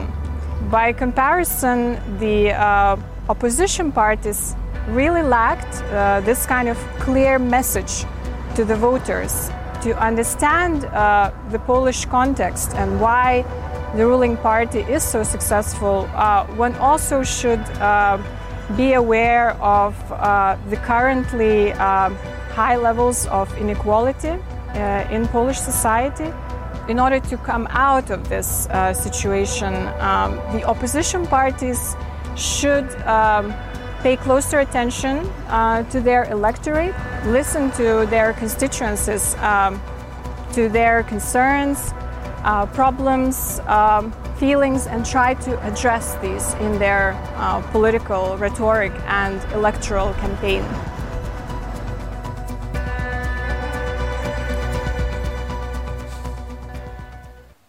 Sieltä nousi aika se, selvä resepti, että taloudellisten etujen turvaaminen, mutta sitten myös tämmöinen kunniakas menneisyys liitettiin valtapuolueen menestyksen reseptiksi tai kunniakkaan menneisyyden jotenkin kuvan tuominen liitettiin sitten niin kuin yhteen.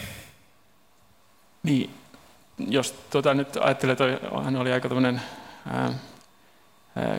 kirkas kuvaus ja itse en Puolaa tunne niin, että ryhtyisi sitä arvioimaan, mutta tota, mutta onhan siinä jotain sellaista tavallaan niin kuin, ää, tuttua tästä niin kuin laajemminkin ää, kulkeutuneesta niin kuin retoriikasta siitä, että, että minkälaisesta tavallaan niin kuin, minkälaista kuvitteellisesta yhteisöstä sitä, sitä ratkaisua tavallaan politiikassa tai, tai, tai miten sitä ratkaisua tarjotaan. Että, että tuossa kun puhuttiin noista kulttuurisodista, niin mä ehkä jotenkin liittäisin sen tuohon äskeiseen kuvaan siinä mielessä, että, että tavallaan semmoinen niin kuin erilaisten ää, elämänvalintojen tai, tai identiteettien politisoituminen, josta kulttuurisodissa tavallaan on niin kuin kysymys, ää, niin sehän on ollut, ja mä olen siinä mielessä Emilian kanssa ihan samaa mieltä, että se on ollut jollain tavalla niin kuin, tiettyyn pisteeseen saakka se on niin kuin järkevää ja hienoa ja niin kuin rikastavaa, koska se, se tota, tuo esiin sitä monimuotoisuutta ja, ja tavallaan käy sellaisia kamppailuja, joissa sitä monimuotoisuutta sitten hyväksytään. Mutta mut aika yleinen äh, ehkä, tai yksi diagnoosi siitä tilanteesta, missä tuommoisessa tilanteessa ollaan, on ehkä sit se, että et tota semmoinen niin moninaisuuden politisoiminen äh, on jotenkin nyt juuri tässä historiallisessa tilanteessa ollut itse asiassa aika heikko poliittinen voima sitten tämmöisen tavallaan hiukan taaksepäin nostalgisoivan, usein kansallisen ja jotenkin semmoiseen fiktiiviseen menneisyyteen vähän niin kuin ankkuroituvan niin kuin poliittisen retoriikan rinnalla, että tota, että se, että, että tota, miten se vaihtoehto, itse siis, itse tietenkin ajattelen niin, niin että taaksepäin ei kannata mennä, koska tota, sitä, mitä tässä taaksepäin menossa esitetään, sitä ei ole koskaan ollut olemassa sellaisena, että siihen voitaisiin voitais palata. Ja, ja me eletään niin sellaisessa maailmassa, jossa olisi järkevää katsoa ehkä niin eteenpäin ja miettiä, että minkälaisia haasteita sieltä tulee. Mutta ne on vaan monimutkaisia sitten. Ja, ni, ja niihin ei sitten tällaiset tavallaan niin aika yksinkertaiset ratkaisut ei varmaan tai jotenkin retoriikat ei pure. Että, että siinä mielessä mun mielestä tuo jako on kuitenkin jotenkin tutumpi, vaikka se nyt tässä olikin vähän tämmöinen kirkkaasti niin kuin muualta haettu ja vähän sillä tavalla niin kuin dramatisoitu. Tutumpi kuin Turkki? Mitä? Tutumpi kuin Turkki? Niinkö? Tutumpi kuin Turkki, joo. joo tietysti ehkä, ehkä tota, no, ää, ää, joo, selvästi. Nyt se, mikä tuossa oli olennaista kanssa, että kyllä poliittisten puolueiden pitää pystyä puhuttelemaan kansalaisia ja ihmisiä jollakin tavoin. Ja se tuhannen taalan kysymys just on, on se, että jos tällä hetkellä nämä tämmöiset kansallismieliset, jopa nativistiset ja taakse, taaksepäin nostalgisesti katsovat puhuttelutavat on ne, jotka houkuttelee laaja yleisöä. Mitä ne olisi ne vaihtoehtoiset, niin kuin sä sanoit, että niin, tämmöinen moninaisuutta korostava puhetapa ei nyt ollut kauhean seksikäs tässä poliittisessa diskurssissa viime aikoina, eikä jollain tavalla on sekin puhutellut. Hmm. Kuitenkin ajatellaan sitten on liberaali leirit ja vihreät liikkeet ja muut vastaavat on elänyt kukoistuskauttaan monissa läntisissä demokratioissa, mutta kuitenkin, niin millä, millä tavoin nämä vanhat puolueet pystyvät uudistamaan itseään niin, että ne oikeasti tässä nykyisessä poliittisessa tilanteessa ja yhteiskunnallisessa tilanteessa puhuttelevat samalla tavoin äänestäjäkuntaansa kuin nämä uudemmat liikkeet. Se on tuhannen taalan kysymys. Niin, siis Puolassahan on, on noussut sitten myös uusia puolueita ja, ja uutta liikehdintää, joka on niin kuin pyrkinyt vastaamaan tähän, tähän tota, perinteisen, ää, nyt sitten tässä tapauksessa opposition ää, ongelmiin ja siihen, mitä tässä tota, Rotakaslauskaite toi et, esiin. Eli et ne ei pysty keskustelemaan, niin puhuttelemaan kansaa, että on, niin tuntuu etääntyneiltä ja näin Et Puolan ongelma transitio alussa oli se, että siellä oli hirveän paljon erilaisia puolueita. Et puhuttiin niin kuin sohvapuolueita, kaikki niin kuin ikään kuin mahdutaan samalle sohvalle ja näin, että, että siellä niin kuin, on ollut vaihtoehtoja. Ja sitten taas tämä, tämä niin kuin, pissin nousu, niin se liittyy siihen, että antaa niin kuin selkeän vastauksen ja niin kuin selkeitä kysymyksiä ja sit sen takia tietenkin oppositio on juuri niin kuin sanoi, että pitäisi, pitäisi antaa jotain niin kuin se, selkeitä, vaikka olisikin moninainen.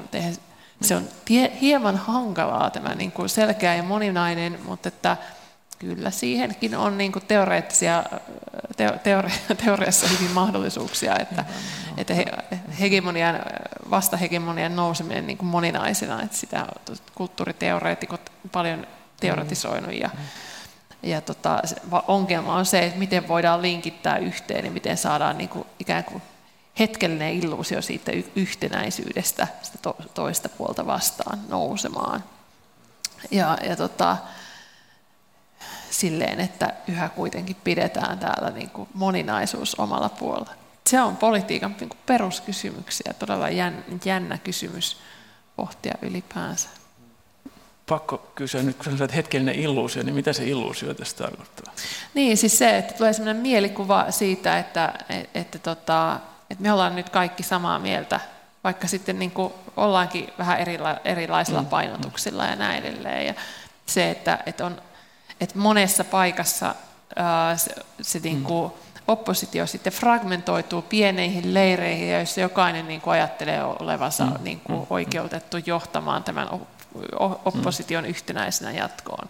Ja mm. sitä hetkeä ei tule, koska he eivät pysty luopumaan siitä omasta vallastaan. Sen takia niin kuin sitten hyvässä tapauksessa esimerkiksi sieltä syntyy joku uusi liike, joka ottaa sen tilan ja sitten saa muut niin kuin puolelleen, tai sitten nousee joku mm henkilö, joka pystyy ylittämään nämä, nämä mm. erilliset ää, niin kuin jakolinjat, tai, tai sitten tulee joku kriisi tai, tai joku muu sellainen tilanne, jossa, jossa polarisaatio sitten ää, hieman väistyy ja he, mm. syntyy vaikkapa toisenlainen polarisaatiolinja.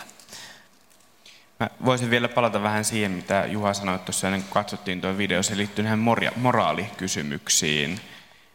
Yhä useammin poliittista keskustelua käydään myös moraalista, kenen moraali on kohdillaan, kenen ei, kuka vaan esittää, kuka on hyveellinen, kuka, on, kuka esittää hyveellistä, mutta ei todellisuudessa ole. Me ollaan saatu tällaisia käsitteitä poliittiseen keskusteluun kuin moraaliposeeraaminen, hyvesignalointi, Mistä tämä kertoo? Miksi me ollaan niin kiinnostuneita käymään keskustelua moraalista ja siitä, että onko moraali kohdillaan vai ei ole? Miksi tämä on muodostunut tämmöiseksi polttavaksi kysymykseksi?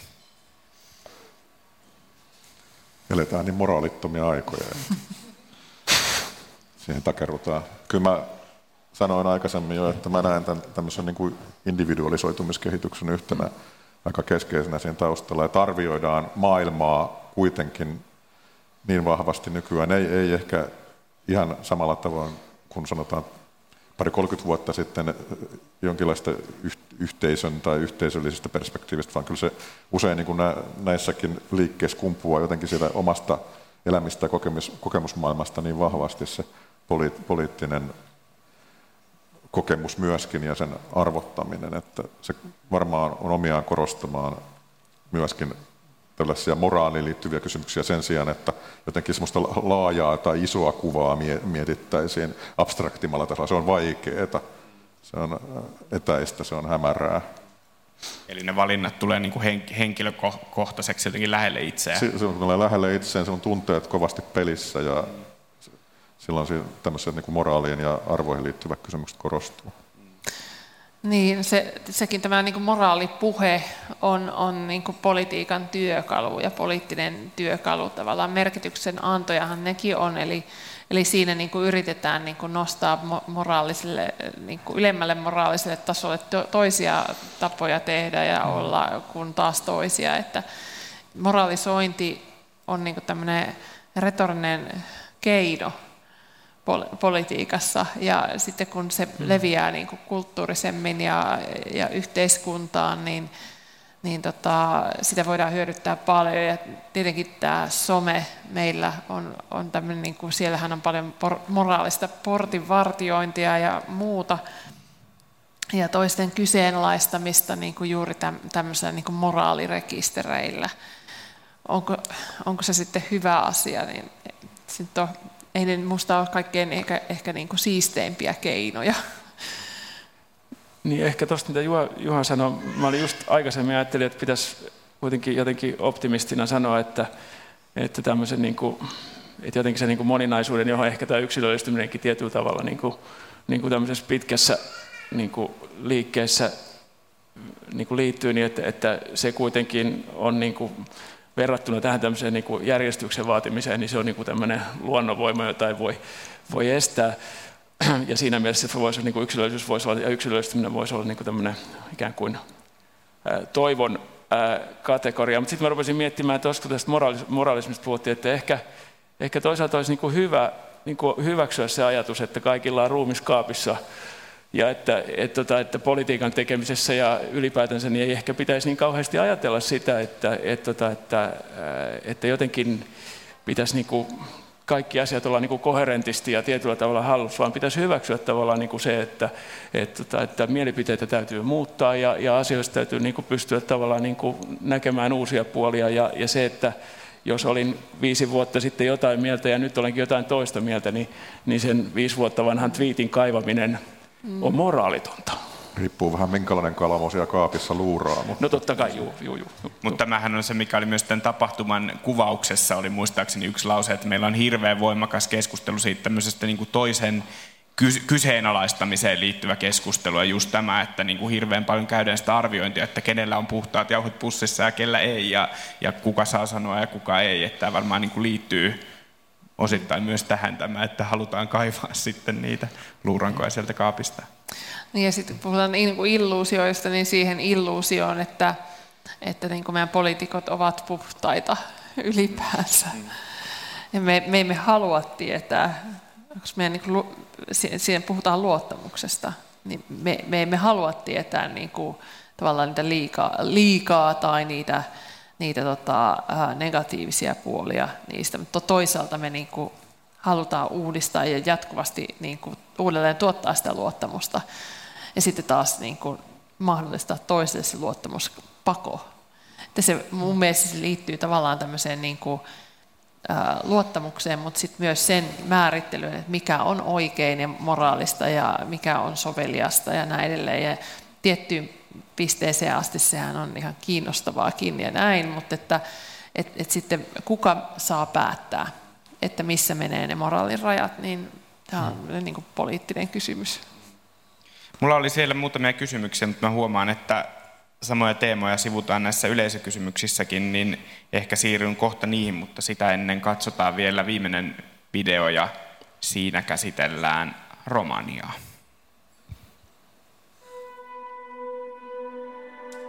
So the European parliamentary elections reflected a massive shift in Romanian politics. The ruling Social Democratic Party uh, has lost significant ground, coming in second after the National Liberal Party and only a little bit ahead of the newcomer Alliance 2020. For a long time, there's been a pretty stark division between the older, poorer, and typically rural voters of the Social Democratic Party, uh, and now more recently, the younger middle class, uh, typically urban uh, voters who migrated towards the Alliance 2020. What's interesting about this division is that it's almost entirely based on your stance towards the Social Democratic Party. So, on the one hand, um, if you support them, you are labeled as uneducated, unprincipled, willing to sell your vote for crumbs. Uh, and on the other hand, if you oppose them, you are this brainwashed uh, agent of the parallel state. So there's no, there hasn't been for a long time a real debate on uh, socioeconomic issues in Romanian politics, but Social Democratic Party has almost entirely uh, arrested the uh, public discourse. So civil society has been very active in the last five years, particularly on issues of protesting against uh, abuses of rule of law and then voter suppression in the diaspora. Uh, their efforts to develop this peaceful and very effective uh, protest culture have also received a lot of uh, good international press. I am cautiously optimistic about Romanian democracy for two reasons. The first is that this new party phenomenon that's best represented by the Alliance 2020 has really stepped into the realm of mainstream politics. Uh, the second is that Romanian civil society is really thriving right now. There are good directions to go towards. Uh, however, we have to keep in mind that there is a risk of carrying this societal division with us.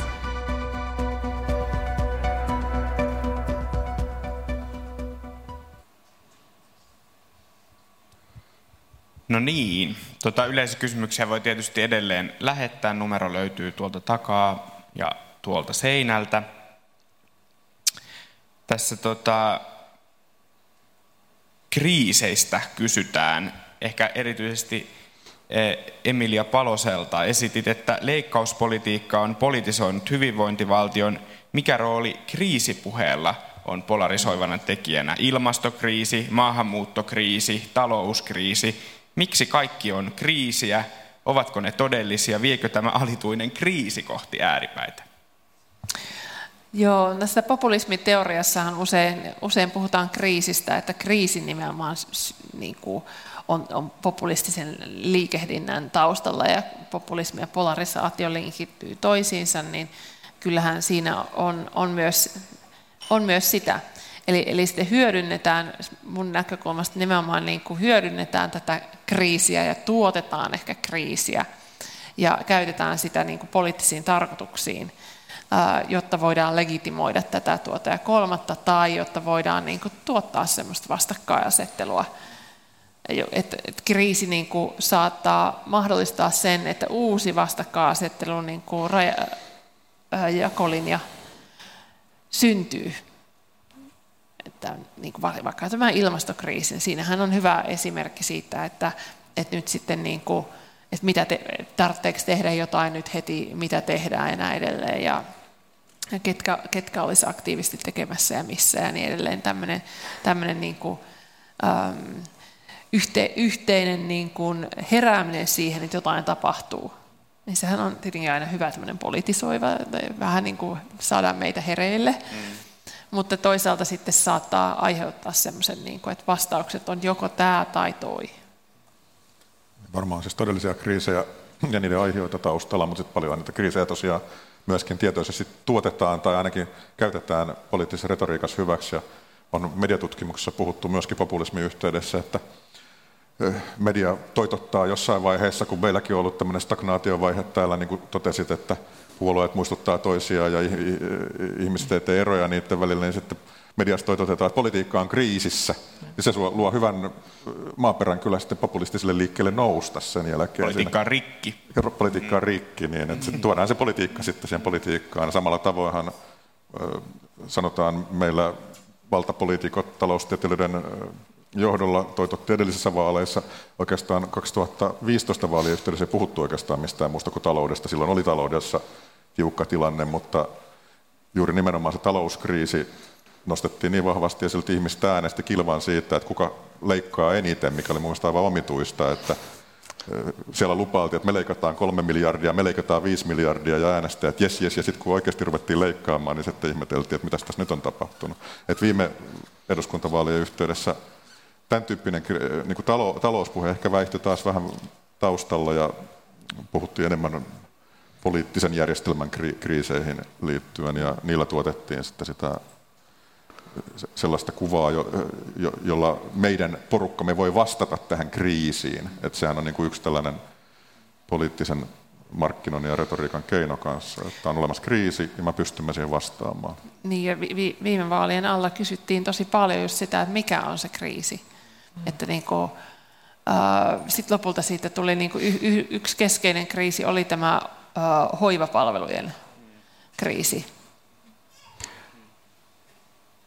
Näihin kommentteihin ehkä sen voi ehkä jotenkin vielä sellaisen lisän tuoda, että jotain hyvää siinä kriisipuheessa on tietysti siinä mielessä, että se tuottaa sellaisen niin kuin, niin kuin huomion pisteen, johon, johon tota keskustelu kiinnittyy, mutta sitten toisaalta voi ajatella, että, että tota, ehkä me eletään sellaisessa maailmassa, jossa olisi hyvä esimerkiksi, että mä ymmärrän, että puhe ilmastokriisistä on hyvä, koska on hyvä, että, että ymmärrys siitä, kuinka vakava kysymys se on ja, ja, ja huomio nousee. Mutta samaan aikaan se ei ole mikään kriisi, joka menee ohi.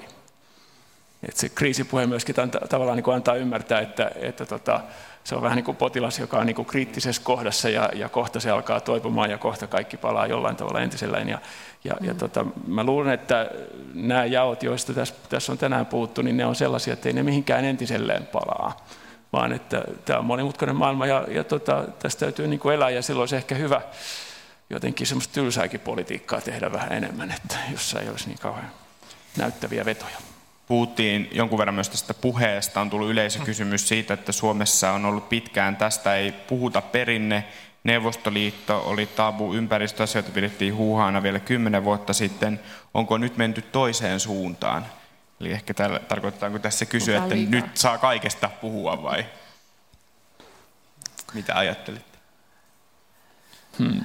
Niin, no siis, kyllä tässä viestintäympäristön muutos on hirveän tärkeässä roolissa, että varmasti nykyään voi ilmaista itseään ja ne sellaiset jupinat ja aggressiot, jotka ennen jäi työpaikan, ruokalan tai kapakan pöydän ääreen, niin niistä voi tulla potentiaalisesti julkisia hyvin nopeasti että varmasti ollaan siirrytty toisenlaiseen mm. puheenvaruuteen tai mm. kulttuuriin, mm. että, mutta että ollaanko menty liiallisuuksiin. Toisaalta, toisaalta se on tietenkin hyvä asia, että, että erilaisten mielipiteiden kirjo kasvaa, mutta sitten tietenkin on, on näitä vihapuhe- ja ääriilmiöitä, jotka tota, ja ihan nykyistä viestintäympäristöä voidaan käyttää tietoisesti poliittiseen markkinointiin ja mm. sen poliittisen tilanteen jopa vääristämiseen mikro, niin kuin mikrokohdentamisen ja markkinoinnin avulla tai trollaamisen avulla tai mm. Muuten, niin onhan tässä niin kuin kielteisiä ilmiöitä aika paljon tällä hetkellä myöskin ilmassa. Niin. Mikä sitten siitä, siitä paljosta puheesta kanavoituu? Että voihan sinne huutaa vaikka mitä ja niin edelleen, mutta että, että kuka kuuntelee ja että onko merkityksellinen twiitti sitten se, mitä niin kuin kierrätetään ja ketkä kierrättää sitä. Ja, ta, eli, eli tavallaan joo, sitä voi miettiä, että mistä kannattaa puhua. Että nyt kun on niin paremmat mahdollisuudet puhua, niin mistä kannattaa strategisesti ja, ja, ja miten? Miten niin kuin vaikkapa nostaa jonkun toisen ääntä ää, vain sen oman äänen sijaan. Se tulee tämmöistä niin kuin jakamis, somejakamiskulttuurissa ja logiikoissa esille. Ja sitä voi katsoa, me justiin kuulin yhden tieteellisen tutkimus, tutkimusesitelmän tutkimuksesta, jossa käsiteltiin sitä, että miten Puolassa nimenomaan niin erilaiset viitit, ähm, äh, miten suuri osa niistä on niin kuin merkityksellisiä.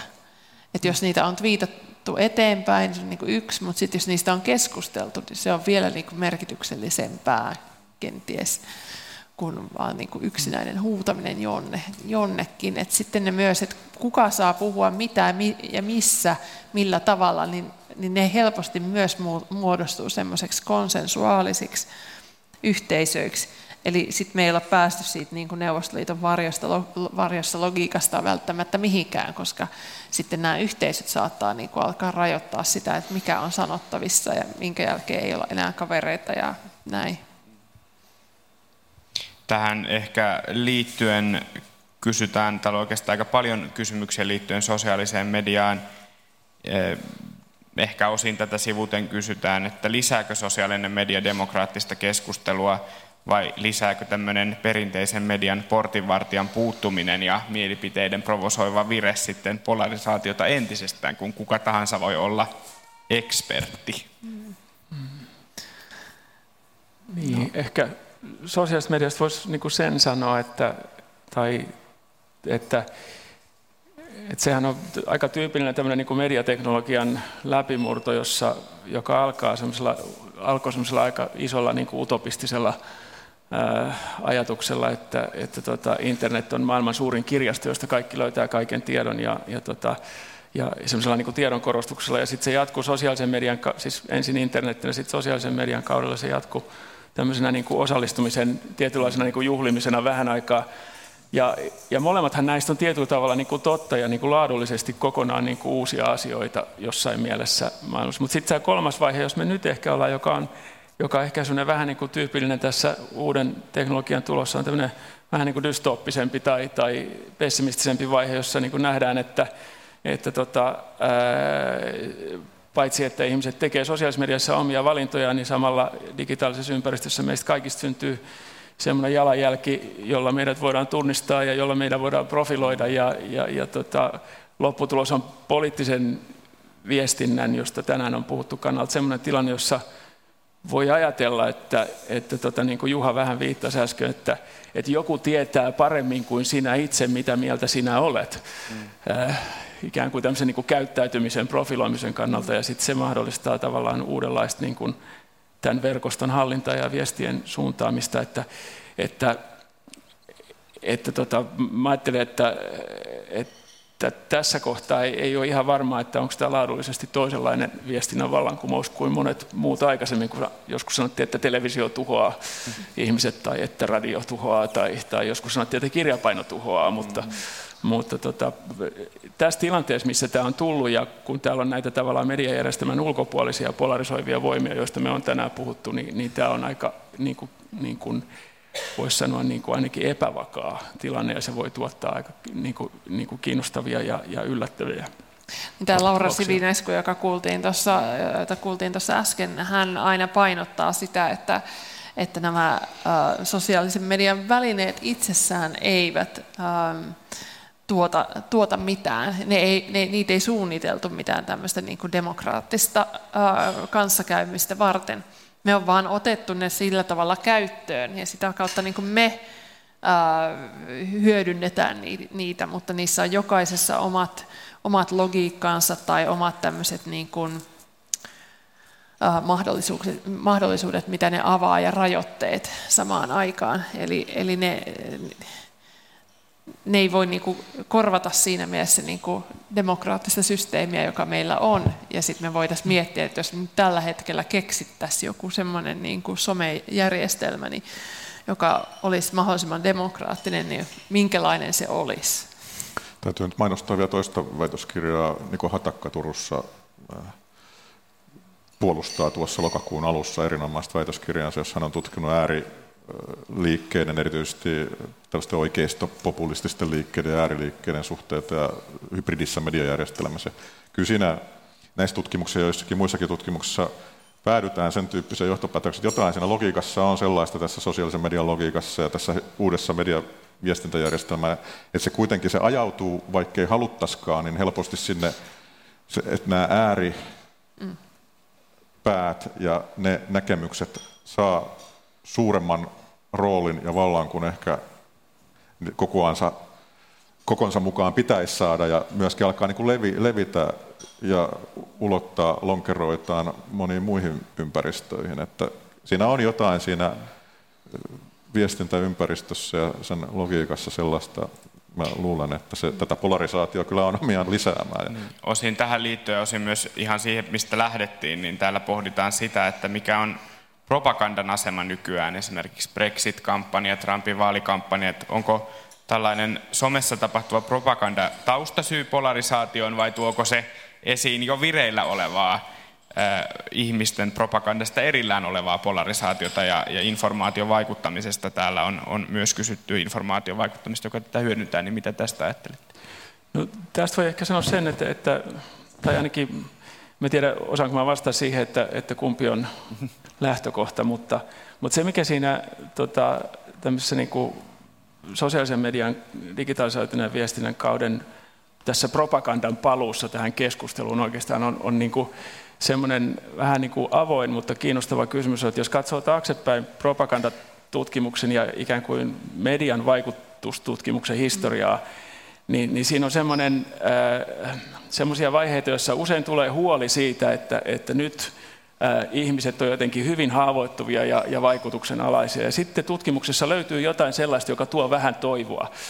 Ja yksi ihan klassinen esimerkki on se, että, että, tota, että 50-60-luvulla kylmän sodan aikana amerikkalaiset mediatutkijat keksi, että, että ihmiset elää sentään niin kuin tämmöisissä pienryhmissä, joissa on monenlaisia tyyppejä ja, ja että on tämmöinen sosiaalinen ikään kuin verkosto, vähän niin kuin semmoinen naapurusto, joka tasapainottaa sitä ja ihmiset ei olekaan yksin ja ne ei olekaan niin alttiita.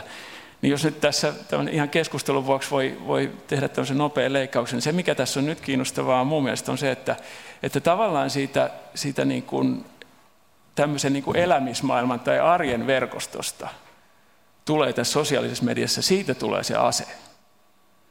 Siitä tulee se, se keino, jolla tavallaan, jossa, jolla tavallaan ihmisen niin kuin tavallaan profiili löytyy.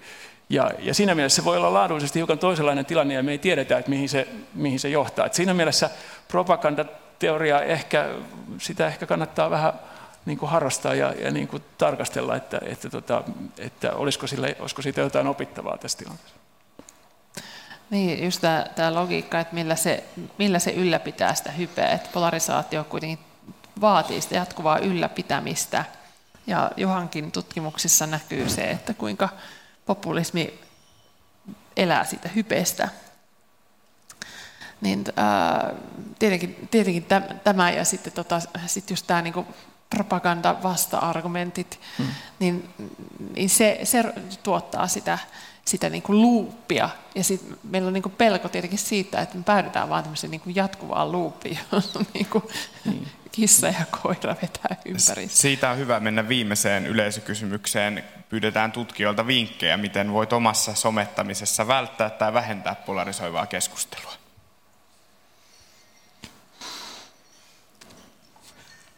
Tästä mä, mä en vastaa tähän, kun mä, mä, hiljaisuus. Mä, mä, mä, mä olen tämmöinen tota, dinosaurus, että mä pitäydyn niiden keskustelun ulkopuolella. Se on aika hyvä keino välttää, mutta mä en tiedä, että onko se hyvä vinkki, jos haluaa osallistua.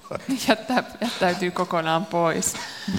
niin, ja sitten niinku rajoittaa niinku postausten määrää per päivä tai miettii niinku hetken ennen kuin postaa. Tai sitten ehkä sen, niinku, e, se, nämä menee kaikki hyvin niinku yksilökeskeisiksi, mm. mutta tietenkin pitäisi pyrkiä tukemaan toisia, jotka on niitä, jotka niin kuin twiittaa hyvin ja, ja sitten mm. ehkä, ehkä myös niin kuin keskustelemaan niin semmoista hyvistä käytännöistä ja tavoista ja että minkä takia tämä oli nyt sitten hyvä twiitti esimerkiksi niin kuin muiden, muidenkin kanssa.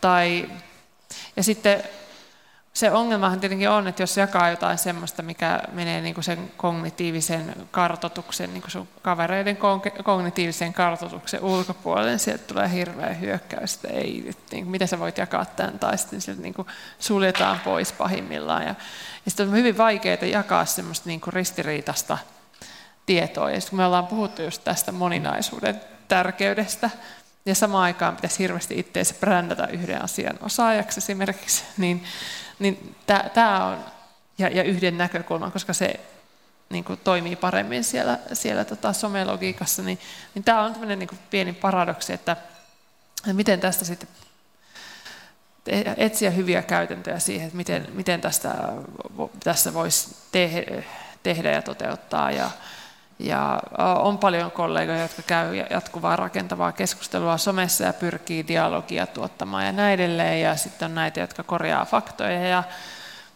hyvin, hyvin paljon erilaisia käytäntöjä on. Jotkut niistä tuottaa sitten niin kuin, ja samaan aikaan sitä polarisaatiota. Sitten ei tiedä, että onko parempi, että on sisällä vai ulkona. Ja en, mulla ei ole tähän vastauksia, ehkä joku viisaampi yleistäkin osaisi vastata tähän kysymykseen paremmin kuin minä.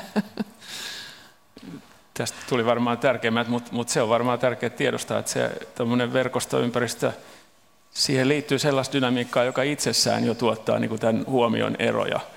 Ja, ja, tota, ja se on vähän niin kuin sisäsyntyistä sellaisenaan se semmoinen tietynlainen niin kuin, ää, semmoisten leiri, jonkinlaiset niin leiriytymiset siellä, että siitä on hyvä olla tietoinen. Varmaan olisi hyvä opetella juuri tällaisia käytäntöjä, että, että miettiä, että, tota, että hakeutuu toisten seuraan eikä vaan omamielistensä seuraan ja, ja tota, näin, mutta tota, kyllä se ehkä kuitenkin sit se tota, toi Juhan ajatus, että ei siellä ole pakko olla, niin on sekin aika hyvä, että, että tärkeitä keskusteluja itse asiassa käydään ää, niin kuin toisenlaisten ihmisten kanssa niin kuin sen somen ulkopuolella. Että on, yksi sen olennainen pointtihan on tavallaan se, että se ihminen ei ole läsnä, jonka kanssa pitäisi olla eri mieltä tai samaa mieltä.